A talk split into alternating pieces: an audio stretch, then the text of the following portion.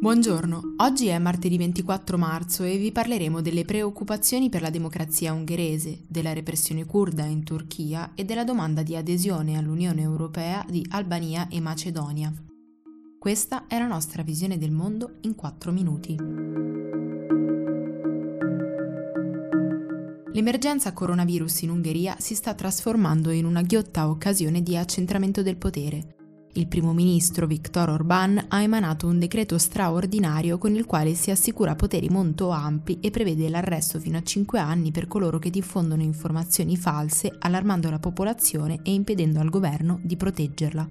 A preoccupare è specialmente il fatto che nella norma, che dovrà essere comunque rivista dal Parlamento, non è presente un termine temporale per queste misure straordinarie. Quello della scadenza delle misure emergenziali è un tema che è stato sollevato dai costituzionalisti di molti paesi, ma che in Ungheria, considerate le passate scelte del governo, preoccupa in particolar modo.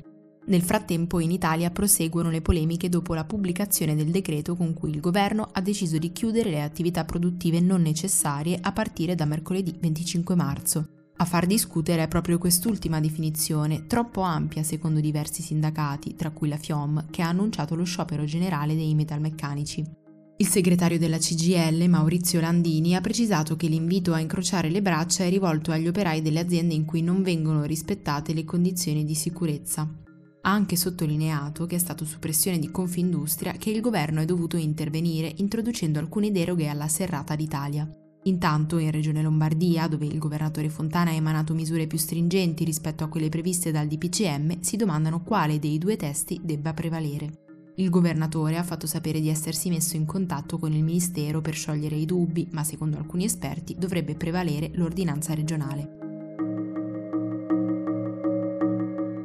I sindaci di cinque comuni, situati nelle aree turche a maggioranza kurda, sono stati arrestati dalle autorità nell'ambito di una più ampia operazione di repressione del governo contro il Partito Democratico dei Popoli Curdi, l'HDP.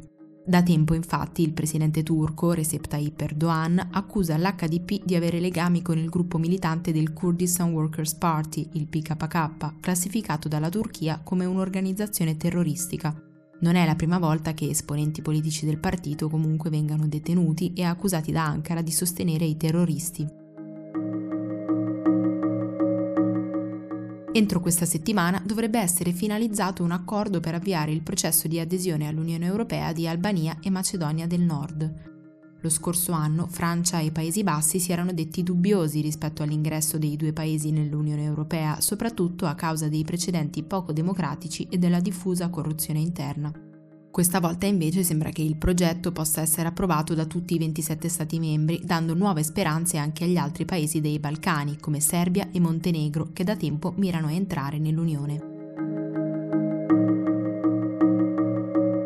Nonostante l'emergenza coronavirus stia limitando la maggior parte dei viaggi istituzionali, il segretario di Stato statunitense Mike Pompeo ha deciso di recarsi a Kabul, in Afghanistan, nel tentativo di portare avanti il processo di pace tra Stati Uniti e talebani. Dalla firma dell'accordo il mese scorso, infatti, i negoziati si sono bloccati a causa dello scontro tra i leader afghani nell'eleggere il nuovo presidente. L'obiettivo della visita di Pompeo è proprio quello di mettere fine allo stallo politico per compiere nuovi passi avanti verso il ritiro completo delle truppe statunitensi dal paese e il raggiungimento di migliori condizioni di pace. Per oggi è tutto, da Antonella Serrecchia da Rosa Oliassi, a domani.